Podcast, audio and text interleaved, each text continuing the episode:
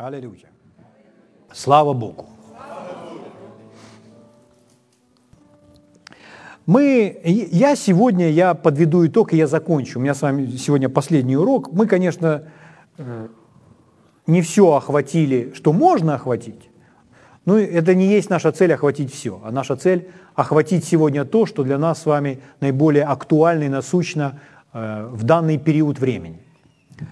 Мы говорим с вами несколько воскресений подряд уже говорили о Божьей любви. Божья любовь без преувеличения – это самая важная тема, предмет для изучения. Знаете почему? Потому что любовь есть сам Бог. Угу. Писание говорит, «Сия есть победа, победившая мир, вера наша». Но Писание также говорит, вера действует любовью. Поэтому чтобы иметь победу в своей жизни, это невозможно сделать без любви. Поэтому и сказано, любовь все переносит. Поэтому любовь не может проиграть. Против любви нет оружия. Наоборот, любовь обезоруживает. Когда вы полны любви, вас не могут убить. Да, это из э, разных исторических документов Иоанна не могли убить. Иоанна варили, э, варили там в масле, в смоле, там в чем его только не варили. Иоанна. Тот, который написал Евангелие от Иоанна, написал книгу Откровения и три послания. Иоанн. Любимый ученик Иисуса. Его иногда называют апостол любви. Почему он апостол любви? Потому что он любви больше всего внимания уделил. Почему его не могли убить? А потому что он был полон любви. Он на тех, которые хотели его убить, смотрел с любовью. И это не была игра, это была его суть. Мы же как брат Хейген пропитался, исповедуя о Зое, мы говорили, он не только этим пропитался, любовью Божьей тоже. Так Иоанн, сосредоточившись на любви, он настолько проникся тем, что любовь Божья излита в его сердце, что он рожден от любви, что он любит братьев, потому что перешел из смерти в жизнь. Аминь. Он так этим проникся, и что совершенная любовь изгоняет всякий страх, и что в любви нет никакого страха. Он так этим пропитался, что когда они бросали его в смолу горящую, в котел, сажают в котел со смолой, он сидит в этом... Спасибо, что вы устроили мне эту баню. Он не горел, он не сгорал. Они его не могли убить. Он был неубиваемый. Сказать, это сверхъестественно? Конечно, сверхъестественно. Это сверхъестественно. Сверхъестественно.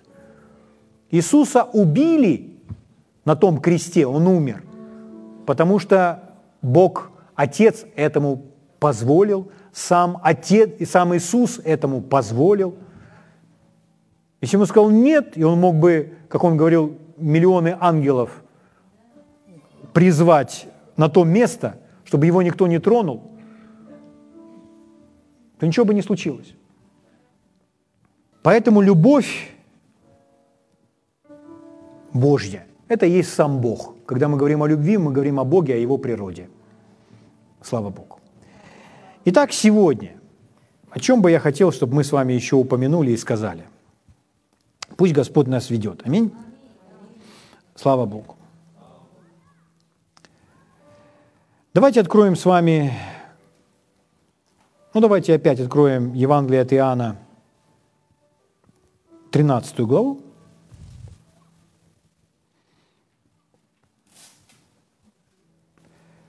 И прочитаем два этих стиха, 34 и 35. Когда вы слушаете Писание, друзья мои, получаете не просто знания, получаете пищу – я знаю, что вы их слышали уже много раз. Я знаю, что это известные для вас места Писания.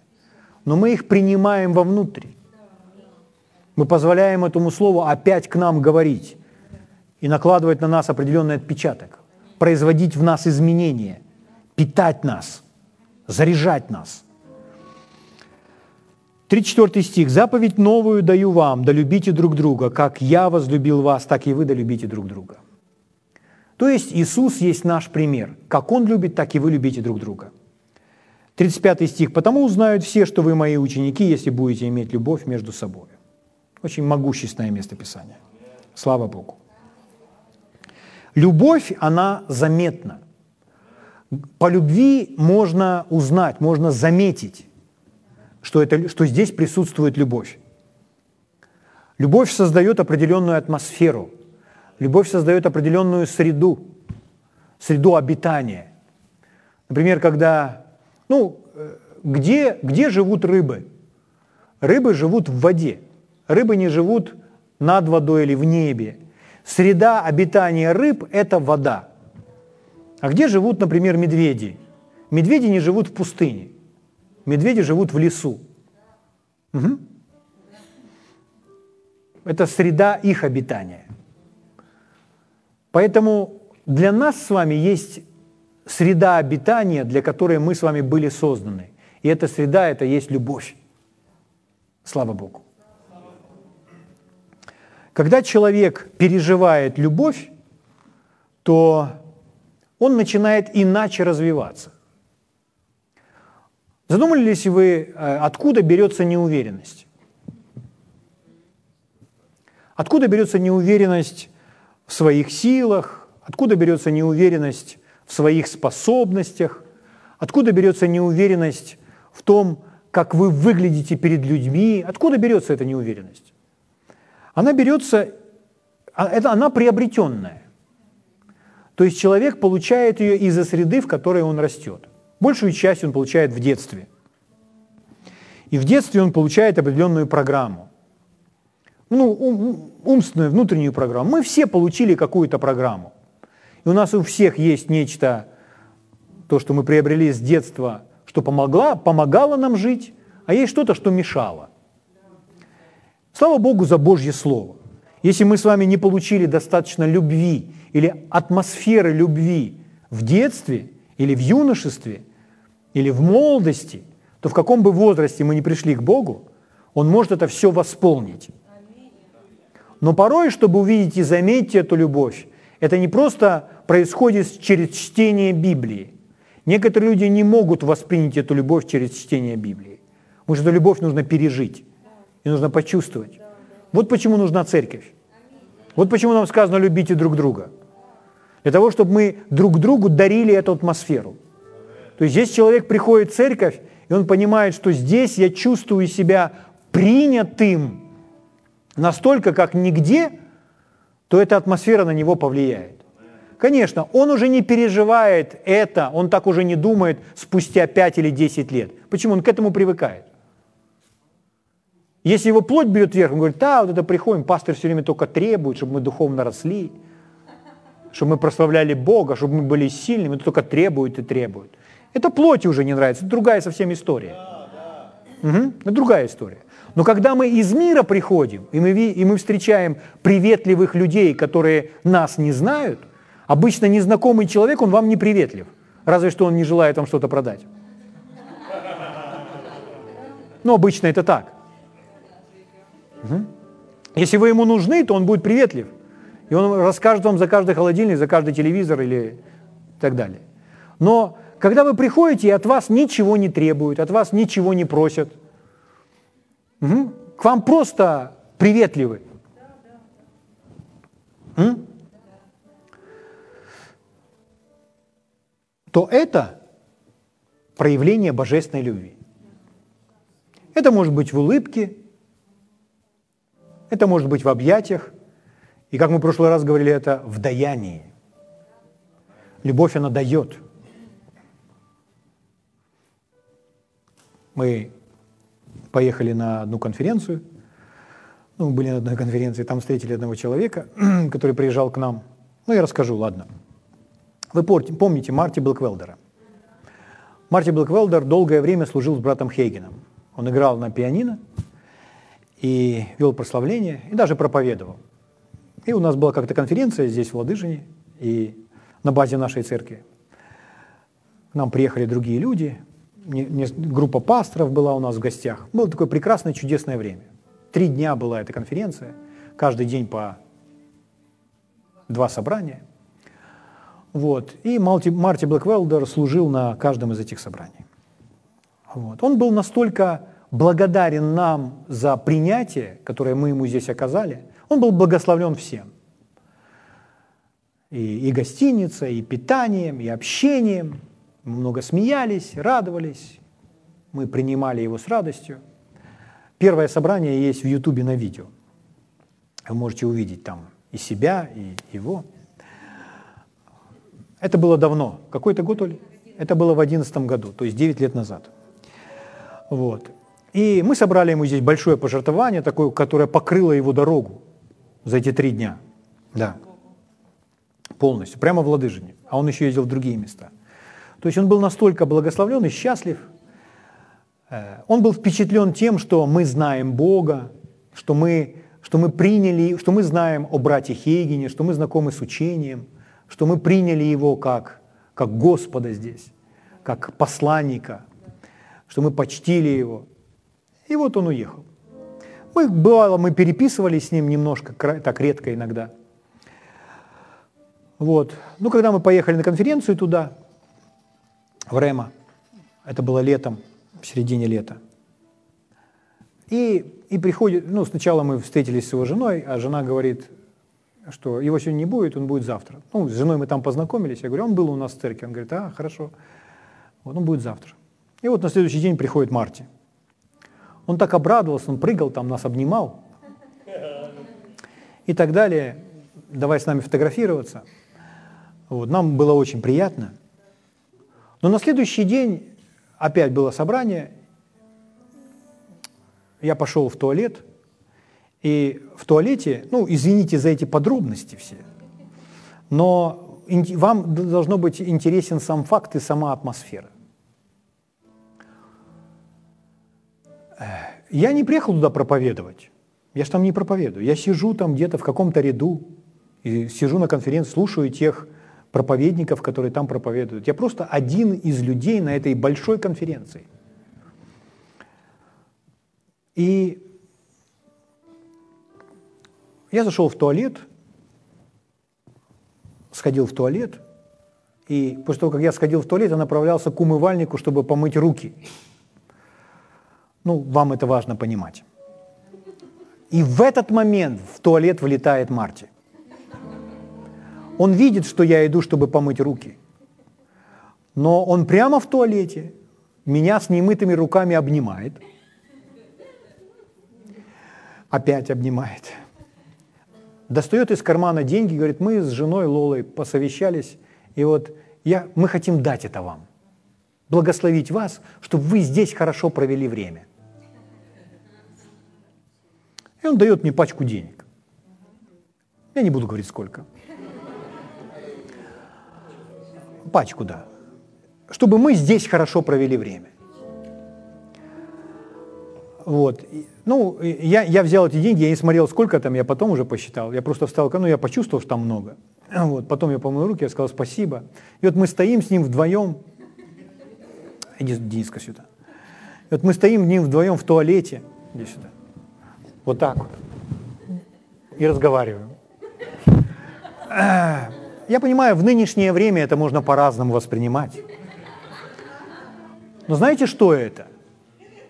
Это любовь.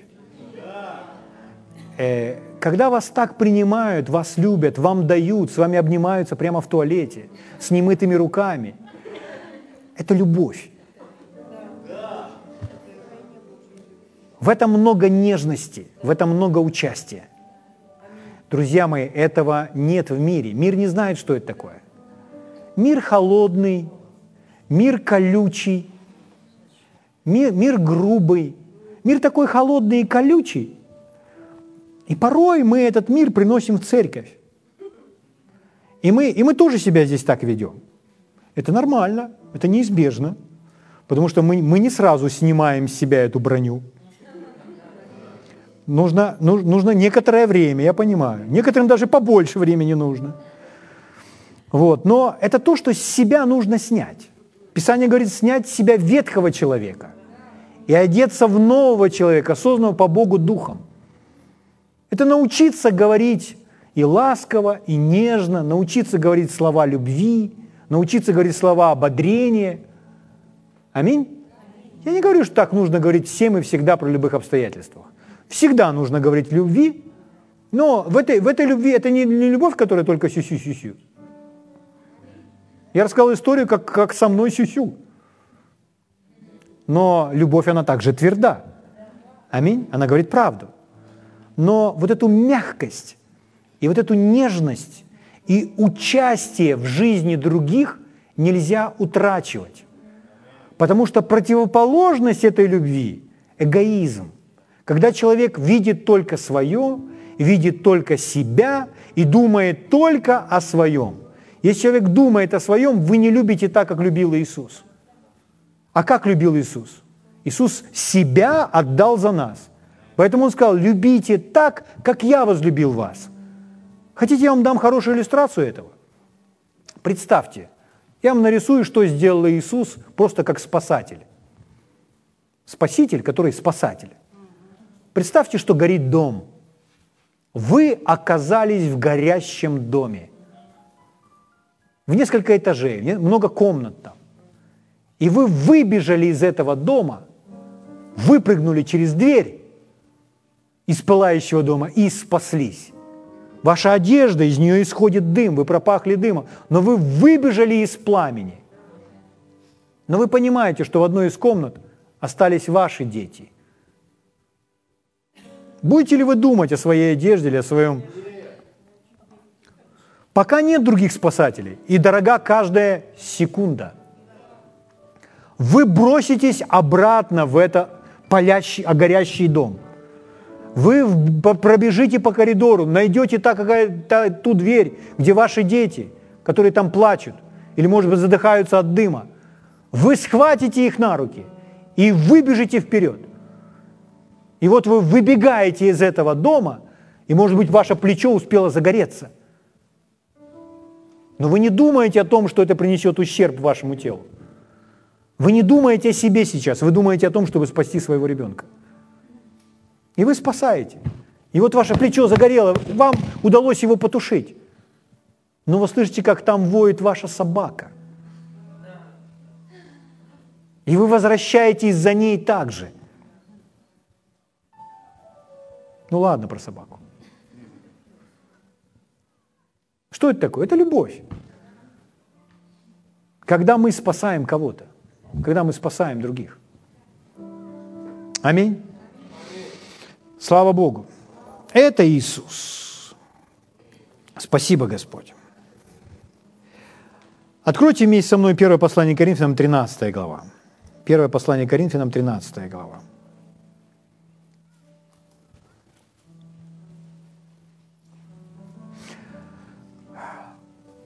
Как дать определение Богу, который есть любовь? Ну, это непросто. просто. Но Дух Святой через Павла сделал это. 1 Коринфянам 13 глава 4 стиха.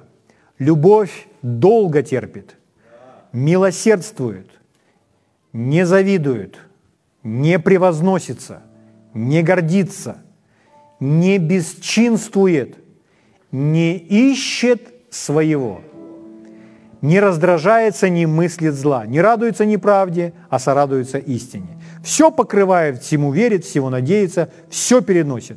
Любовь никогда не перестает, никогда не прекратится. Давайте прочитаем пятый стих еще раз. «Не бесчинствует, не ищет своего». Давайте вместе скажем вслух. Любовь не ищет своего. Еще раз вместе. Любовь. И еще раз.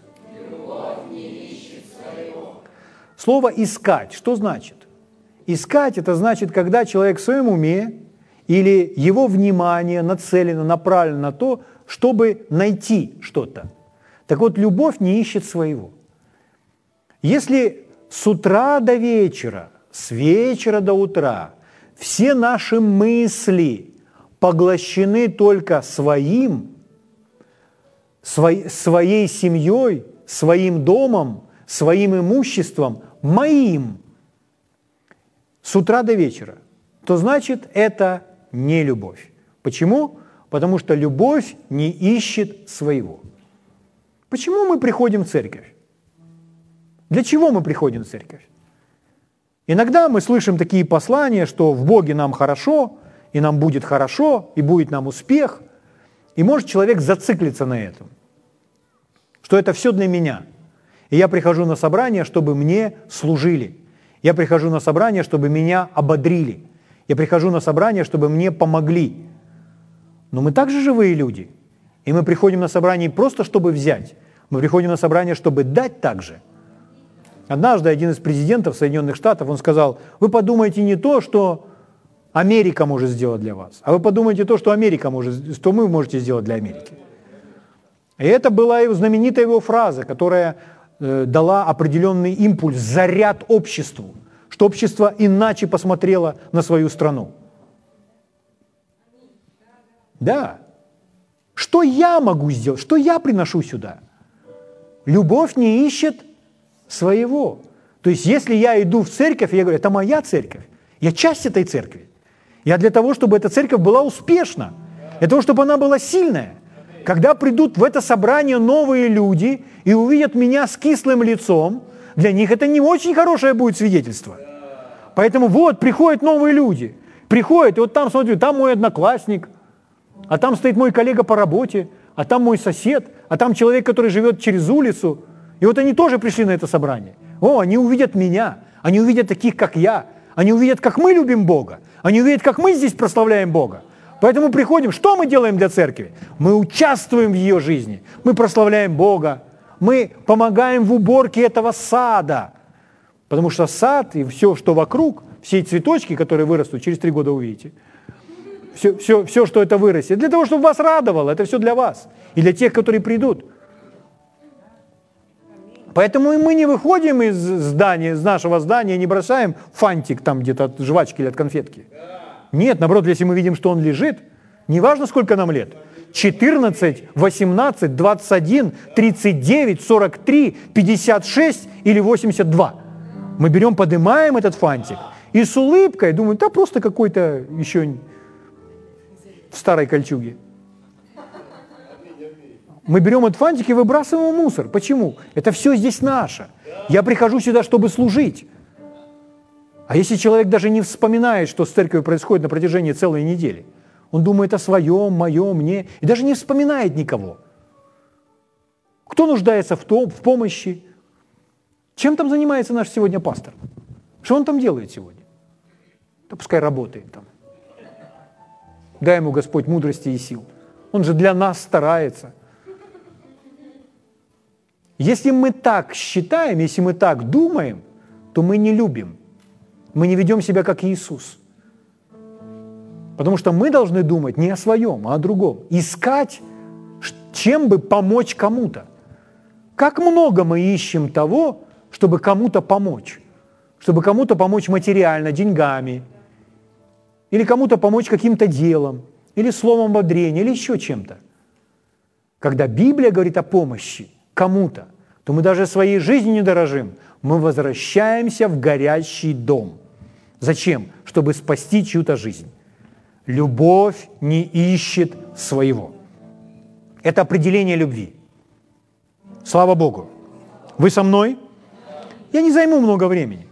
Сейчас еще несколько выстрелов, и мы пойдем по домам. Первое послание Коринфянам, 10 глава, 24 стих. 1 Коринфянам 10, 24. Откройте, чтобы увидеть своими глазами в своей Библии это слово. 1 Коринфянам 10, 24. Здесь написано, «Никто не ищи своего, но каждый пользы другого». Никто. Кому это обращение? Это к обращению не к миру, это обращение к этому обществу – к церкви, к рожденным свыше. Сказано, никто не ищи своего. Друзья мои, рано или поздно нужно эти слова вместить. Человек думает, что это сложная, тяжелая жизнь, которая не доставит мне никакого удовольствия и удовлетворения. Это дьявольская ложь, это обман. Наоборот, эгоизм не доставит никакого удовлетворения, никакого счастья вы постоянно будете недовольным. Вы не найдете никогда счастливого эгоиста. Но вы найдете счастливого того, который живет для других. Да, порой, чтобы переучить себя, вам много нужно услышать. И нужно сделать над собой некоторые усилия. Но это наша природа. И мы способны так жить. Мы призваны так жить. Слава Богу. С чего-то нужно начинать. И я хочу вас привести в конце к практическим вещам. С чего начинать, чтобы себя переучить? Хорошо? Еще раз. Никто не ищи своего, но каждый пользы другого. Произнесите, пожалуйста, вслух «каждый» подразумевает меня. Да, скажите вслух, каждый подразумевает меня. Да, не бойтесь, не убудет. Искать пользу другого. Здесь не сказано делать что-то для другого. Здесь написано искать искать, чтобы сделать для кого-то, это тоже ваша ответственность. Ты, ты творишь добро, я, я не знаю, что делать. Правильно, потому что вначале нужно уделить время, чтобы найти. А как найти? А это будьте ведомы. Этот стих как раз говорит о водительстве духом. Как он связан с водительством духом? Если вы хотите служить любовью, вам нужно искать, что сделать для кого-то. Когда человек движим любовью, он движим Богом. Ведомый любовью, ведомый Духом. Потому что Дух и Бог есть любовь. Аминь. Итак, как это? То есть, когда я вижу нужду, каждую нужду восполнить? Нет. Мы не ведомы, мы не движимы нуждами. И вы не сможете восполнить каждую нужду. Ведомым Богом это значит нужно изнутри знать, что и кому делать. Нужно жить изнутри наружу, а не снаружи вовнутрь. Мы руководство получаем изнутри. Аминь. Слава Богу. Эгоизм – это когда вы ищете, что другие могут сделать для вас или что вы можете сделать для себя. Если вы ищете, что кто-то или я сам для себя могу сделать, это эгоизм. Любовь – это когда вы ищете, что я могу сделать для кого-то. И вы в сердце своем открыты. Хорошо, кому я могу помочь? Чем я могу помочь? Как я могу помочь? Я открываюсь, Господь, веди меня, потому что меня ведет любовь. Слава Богу. А ну давайте откроем с вами филиппийцам вторую главу. Филиппийцам вторая глава.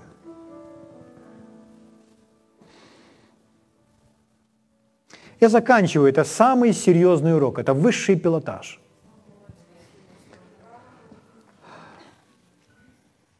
Но вам нужно это услышать, друзья –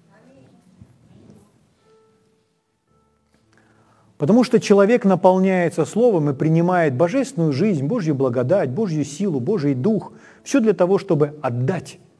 Для того, чтобы это умножилось на земле. Не нужно держать это в себе. Прочитав книжку Зои и прожив с книжкой Зои последующий месяц июль, это не для того, чтобы вы просто пережили это в себе и на этом это остановилось. Нет, чтобы другие это увидели в вас, чтобы вы могли поделиться этим с другим. Аминь. То есть люди будут стоять рядом с вами и слышать аромат жизни Зои, потому что она через вас начинает течь, и она начинает пахнуть через вас. А вы имеете сверхпамять, сверхспособность понимать. Слава Богу. С 19 стиха читаю, Филиппийцам 2 глава, 19 стих. «Надеюсь же в Господе Иисусе вскоре послать к вам Тимофея, дабы и я, узнав о ваших обстоятельствах, утешился духом.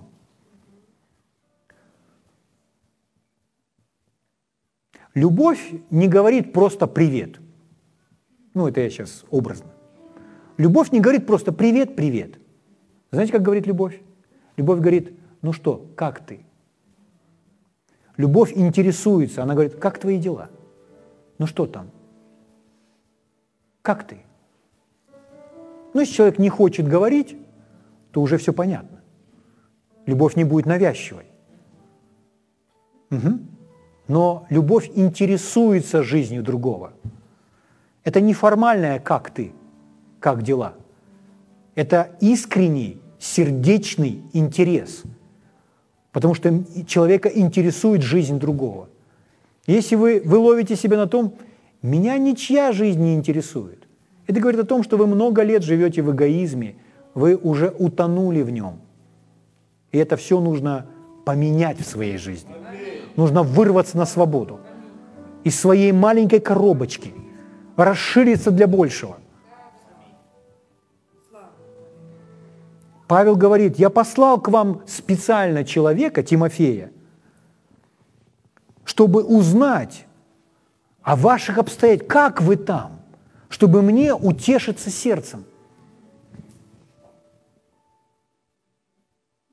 А порой люди даже не узнают о другом человеке. К ним даже мысль не приходит позвонить кому-то, кого они не видят на собрании два месяца. Они думают, ну кто-то другой ответственный за это. А почему вы вспомнили этого человека? Иногда люди бьются и мучаются с тем, как Бог со мной работает, как Бог говорит со мной. Мы знаем, что Бог – это Дух, что Он дал нам Святой Дух, и Святой Дух помещен в наш Дух. И Писание говорит, что мы настолько соединены с Богом, что стали с Ним одним Духом. Ну, то есть у нас одна природа. Мы неотделимы больше. Мы одно с Ним. Аминь? Поэтому мы от Бога воспринимаем, подхватываем Его импульсы, ловим на Его волне – на этом канале, на канале нашего духа. И с этим связана память. Если вы, каждый знает, что такое память, вы просто вдруг вспомнили. И как вы вспоминаете? Вы, вы не думали об этом, вы в этот момент, может быть, занимались каким-то другим делом, и вдруг вспомнили о чем-то. Иисус говорил так, когда Дух Святой придет, Он напомнит вам. Почему? Он на этом канале с нами работает. Если, друзья мои, я уже перешел к практическим вещам, если вы будете внимательнее к своей памяти, если вы будете на нее обращать внимание, то вы будете слышать от Бога на Его канале. Вы занимаетесь какой-то деятельностью, и какой-то человек, какой-то человек пришел к вам вы, его, вы вспомнили о нем один раз. Если вы вспомнили один раз, ну, нормально, ну, слава Богу. Через два часа вы опять его вспомнили. Когда вы утром проснулись, вы опять его вспомнили. После обеда вы опять его вспомнили. Вечером вы опять его вспомнили. И вы думаете, интересно, я ведь не думаю о нем. Почему я о нем вспомнил за последние три часа четыре раза? И вы сразу встанете и скажете, ага, это Ты, Господь. Это то, о чем меня учили в церкви. Это связано с моей памятью. Сказано, Дух Святой напомнит мне. Все, что Иисус говорил, это тот канал, по которому я слышу от Тебя. Ты что, Господь, хочешь, чтобы я поучаствовал в жизни этого человека? Хорошо, что я могу для него сделать? Как мне сделать это наилучшим образом? Порой все, что нужно, вам нужно просто связаться с этим человеком. Просто с ним поговорить. Кейт Мур рассказывал историю, как однажды, молясь, он молился, и он вспоминает об одном пасторе. Вспоминает снова и снова, снова и снова, время молитвы. Несколько раз. Он говорит, Господь, это ты. Что я могу для него сделать? И он берет и набирает его номер телефона. Обычно он этого не делал. И он набирает его номер телефона. Звонит этому пастору. И говорит, привет. Это брат Мур тебе звонит. О, как же благ Господь! А я все утро молюсь и говорю, Господь, мне так нужен ответ, мне так нужен ответ. И, возможно, мне нужен совет. Господь, может быть, ты пошли кого-нибудь ко мне? Ну, даже, может быть, пускай это будет брат Мур,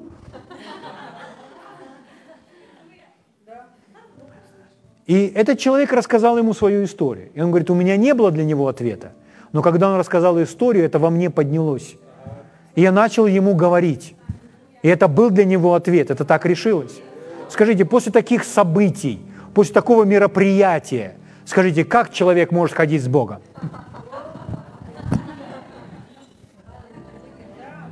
Вы понимаете меня? Но это связано с, этим, с этой памятью. То есть вы находитесь дома, и вдруг я становлюсь перед вами, поднимаясь в вашей памяти. Это не просто так.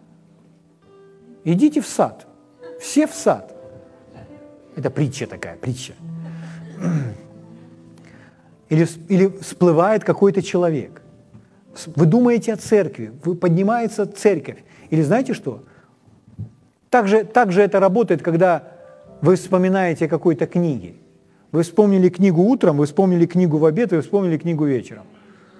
И вы, вы, может быть, вообще ни в каком состоянии, но вспомнили об этом.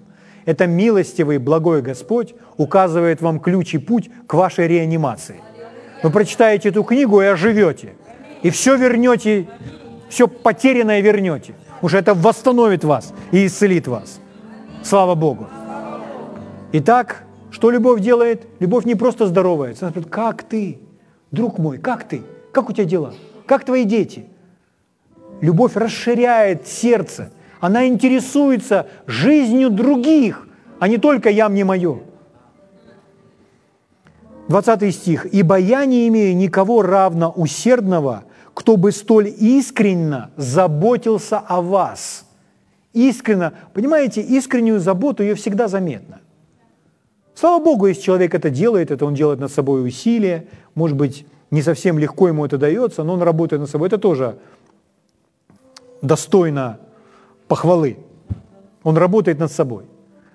Но нужно привести себя к этому естественному состоянию, чтобы это было искренно от сердца. Аминь. Слава Богу. 21 стих. «Потому что все ищут своего, а не того, что угодно Иисусу Христу».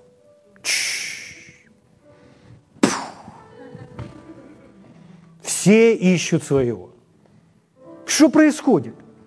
Павел, что случилось? Друзья мои, это из-за плоти. Он так много написал. Да не живите вы по плоти.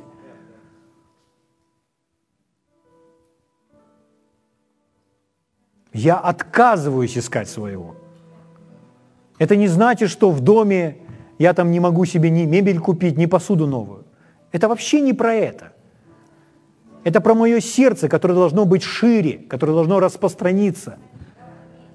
И слушать от Бога на этой волне, когда Бог кого-то вкладывает в ваше сердце. Это очень, интересный, это очень интересное изучение.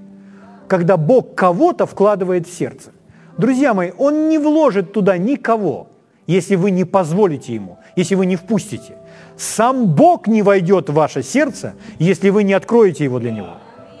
Что уже говорить о каком-то человеке?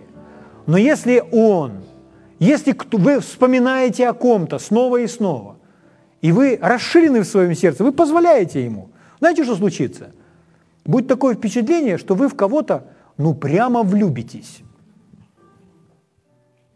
Этот человек вдруг станет для вас родным. Порой к родственникам нет так, таких, таких чувств, как вы переживаете по отношению как к определенному человеку. Почему? Потому что Господь вкладывает этого человека в ваше сердце. Может быть, на всю жизнь, может быть, просто на одну неделю, потому что он нуждается в помощи, и он напоминает вам о нем.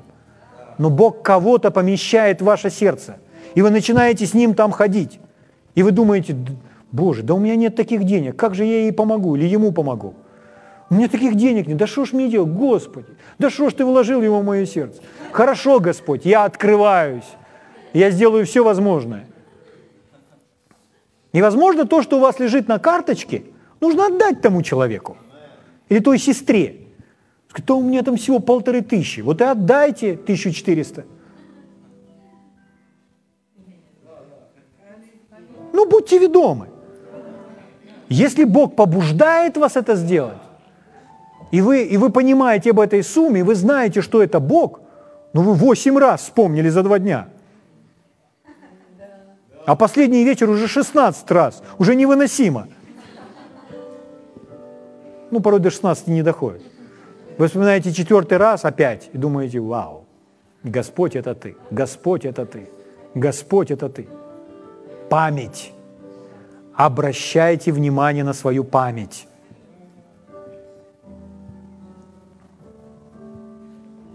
Это так просто. Вот я говорю вам сейчас, и вам не нужно испытывать никакого давления. То есть вы, вы не должны сейчас, ой, что я должен делать, для кого я должен делать? Нет, совершенно спокойно. Ни для кого ничего вы сейчас ничего не должны. Вы сейчас должны слушать Божье Слово и учиться. А потом быть ведомы. И потом, когда вы успокоитесь, когда вы будете молиться на языках, это будет один раз. Один раз всплыло, и вы думаете, ну, один раз. Пастор сказал не обращать внимания, если один раз. Но потом, когда это происходит второй раз, вы, опа, ой-ой-ой. И Бог такой, что когда, что касается Божьих намерений или Божьих планов, это очень похоже, как человек пришел на берег моря, песчаный берег моря, и волна только и отошла. И песок ровный, так и хочется на нем что-то написать. И вы берете пальцем, и вы пишете что-то. Help, например. Вы пишете что-то. Я люблю Олю. И вот волна, и, и нет этой надписи. Но если вы взяли один хороший булыжник и положили на этот песок, волна, и он по-прежнему стоит на этом месте. Так вот, Божьи намерения, они как вот эти камни. А все, все мысли, различные мысли, которые могут приходить в голову от суеты или порой вообще не от тех духов, их просто и смоет. Они не постоянны, они неустойчивы. Божье намерение устойчиво. Но порой человек может приходить вам на память, приходите, приходите, приходите, приходить, а потом вдруг перестанет он приходить на память. Почему? Потому что вы уже не исполнили. Может быть, тот человек умер, или, может быть, его ситуация не разрешилась, или кто-то другой разрешил эту ситуацию. Потому что Господь начал использовать кого-то другого. Вы меня слышите? Это очень мощно. Павел пишет, потому что все ищут своего, а не того, что угодно Христу. Мы не из этой группы людей. Скажите, пожалуйста, вслух, я не из этой группы людей. Я не ищу своего. Слава Богу. Любовь не ищет своего. Аминь. Откроем вместе с вами 2 Тимофея.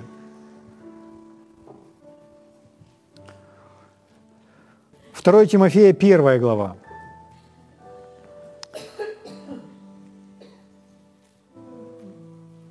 Пятнадцатый стих. Апостол Павел говорит, Павел – великий апостол, который э, ради исполнения Божьего плана для жизни, угождая Богу, забыл вообще о себе, о своем комфорте, о своем благополучии. То есть он уникальный человек, он наш с вами герой. Аминь.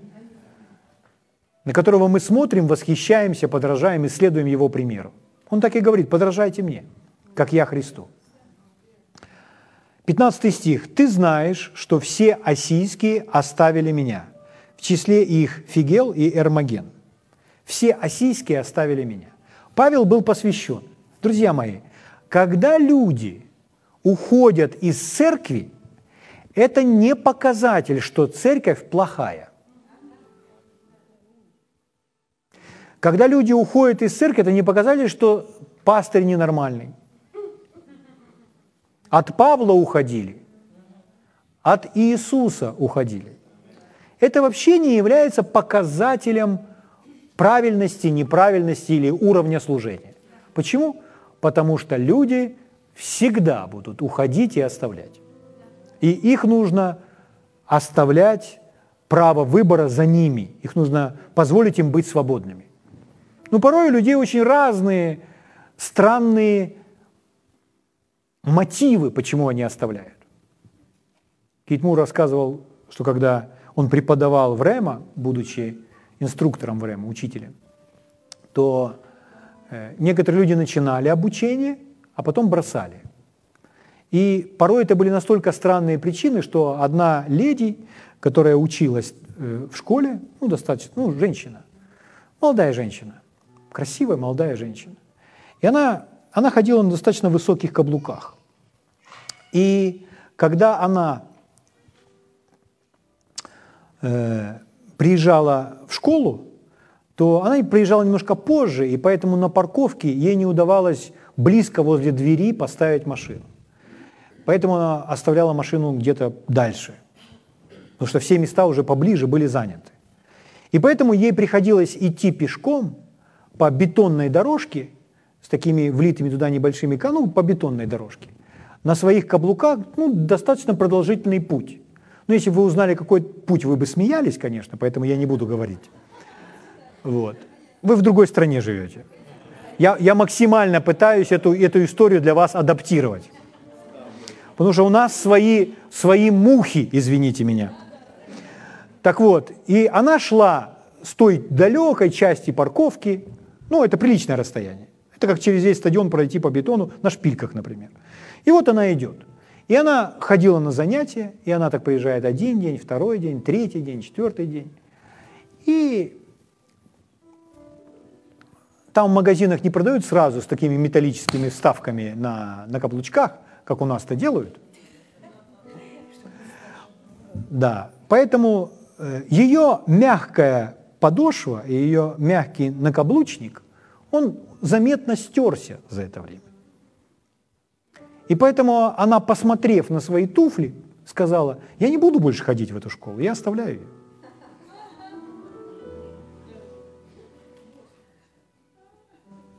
Скажите, это причина?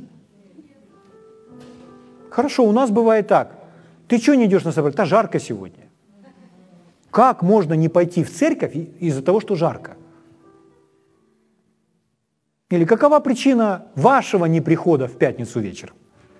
Вы можете смеяться над этой женщиной на каблучках, но расскажите мне свои истории, я озвучу ваши. Я озвучу с удовольствием, и мы все будем смеяться. Вот брат или вот сестра. Друзья мои, ничто не должно останавливать нас. Мы не должны оставлять собрание своего. Вот вы не пришли, допустим, в какой-то вечер, но знаете, ваш пастор пришел, и он стоит здесь, и он, он просил Бога, чтобы Бог вел его, и Бог давал ему слово. А когда он приходит, он видит 30% собрания в пятницу вечером. Господь, где остальные?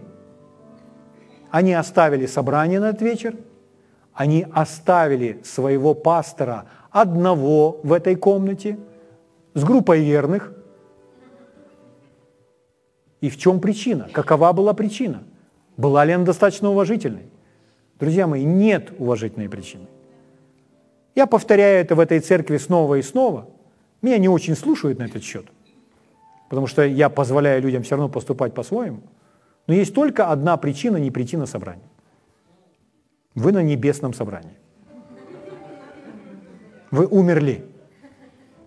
Вы скажете, а если я уехал? Не уезжайте. Планируйте так, чтобы уезжать в будние дни. Возьмите отгулы на работе и уезжайте. Но воскресенье с вами же будет говорить Бог. Почему люди на выходные что-то такое планируют? О, что ты жестко. Да нет, поступайте, как считаете нужным. Но если вы будете это ценить, если вы будете слушать свое сердце, и вы скажете, Господь, где испытываю больше мира? Поехать в эти выходные там куда-то и так далее.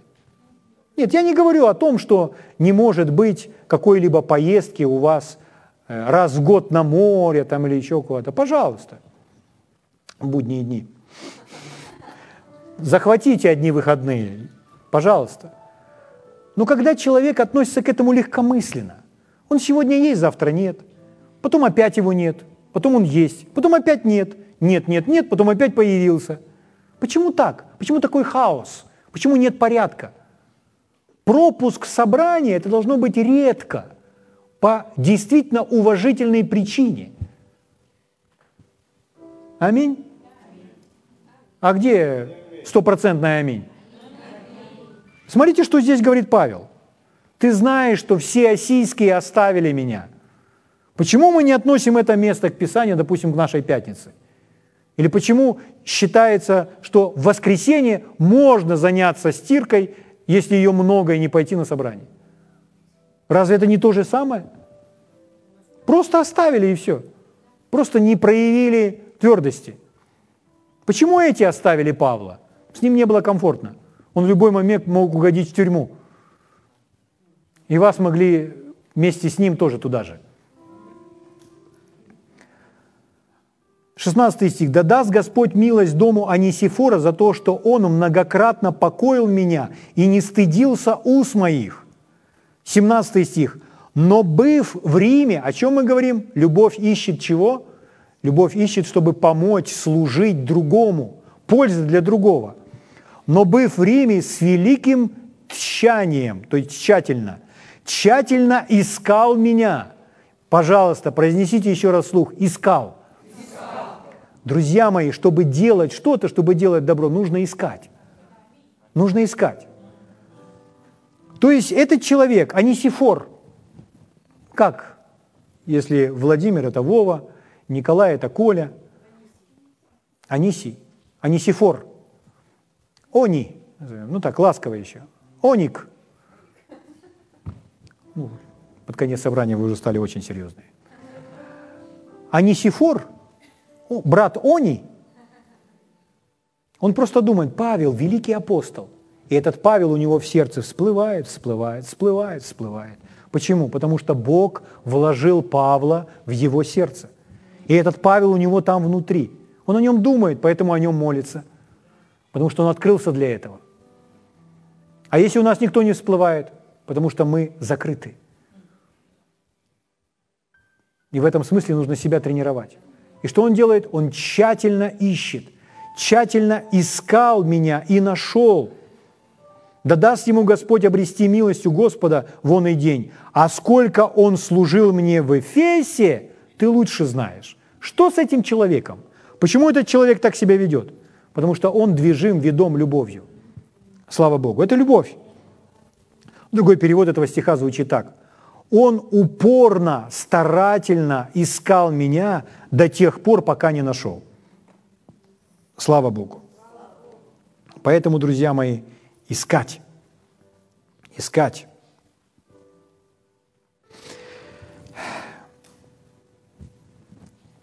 Ладно, американскую историю, не буду наших приводить. Американская история. Служитель, это Кидмур рассказывал.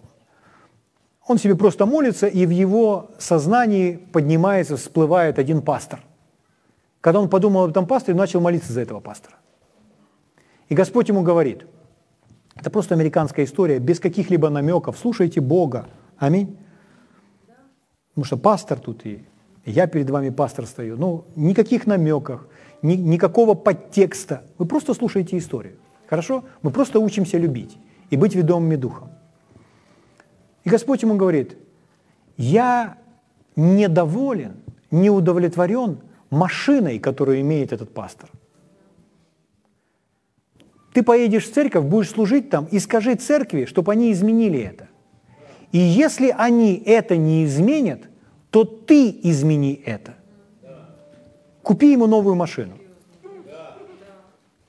И вот давайте мы теперь, ну, если взять вот эту сейчас мою историю, из контекста вырвать, опубликовать, то можно истолковывать как угодно. Друзья мои, давайте посмотрим с другой стороны. Давайте посмотрим это на другой стороны. Если Господь говорит кому-то дать, это что значит? Он заботится только о том, кому мы с вами даем? Или он также заботится о нас с вами? Если мы услышали от Бога что-либо дать, то знаете, вас накроет не трехпроцентный урожай, потому что вы были послушны Богу. Совсем другая история, когда мы даем, не будучи ведомы. Но когда мы даем, будучи ведомы, и для нас это вызов, потому что порой мы даем ну, сверх сил своих, то Господь настолько воздаст, что это будет величайшее чудо в нашей жизни. Но что для этого нужно? Нужно быть ведомым. Нужно быть ведомым любовью. Поэтому, когда в нас всплывает, когда Бог кого-то вкладывает в наше сердце, то первое, что мы с вами должны сделать, позвонить и спросить, как дела? А если у нас больше информации, мы знаем, чего больше от Бога, то мы должны делать это. Но если это в нас поднимается и поднимается, друзья мои, не глушите это, не игнорируйте это, не позвольте этому погаснуть, затухнуть внутри вас. Позвольте этому вас вести. Это Бог. Он нежный, едва уловимый, едва заметный. Это так легко просто отсеять, просто убрать, просто взмахнуть и забыть, сдуть из своего сознания. Но это внутри там. Поэтому если в нас живут какие-то люди, Бог их помещает туда. Слава Богу. Апостол Павел говорит, я имею вас, всю церковь, в сердце своем, в узах. Я в тюрьме, но вы здесь со мной, потому что вы в моем сердце, и я о вас молюсь богодухновенными молитвами. Это любовь. Казалось бы, сидеть в тюрьме и сказать, ой, в тюрьме колени болят, ноги там у меня забили в колоды там, или еще что-то. Ой, мне тяжело, здесь сыро, здесь плохо там, и так далее. Человек думает о себе. Нет, он о себе не думает, он думает о них. Он пишет из тюрьмы послания и их вдохновляет. Потому что получает от Бога. Слава Богу. Хотите много проявления даров Духа? Будьте движимы любовью. Ревнуйте о дарах духовных и я покажу вам путь еще более превосходнейший. Ревнуйте о любви, да? Слава Богу. Достигайте любви. Давайте поднимемся на свои ноги.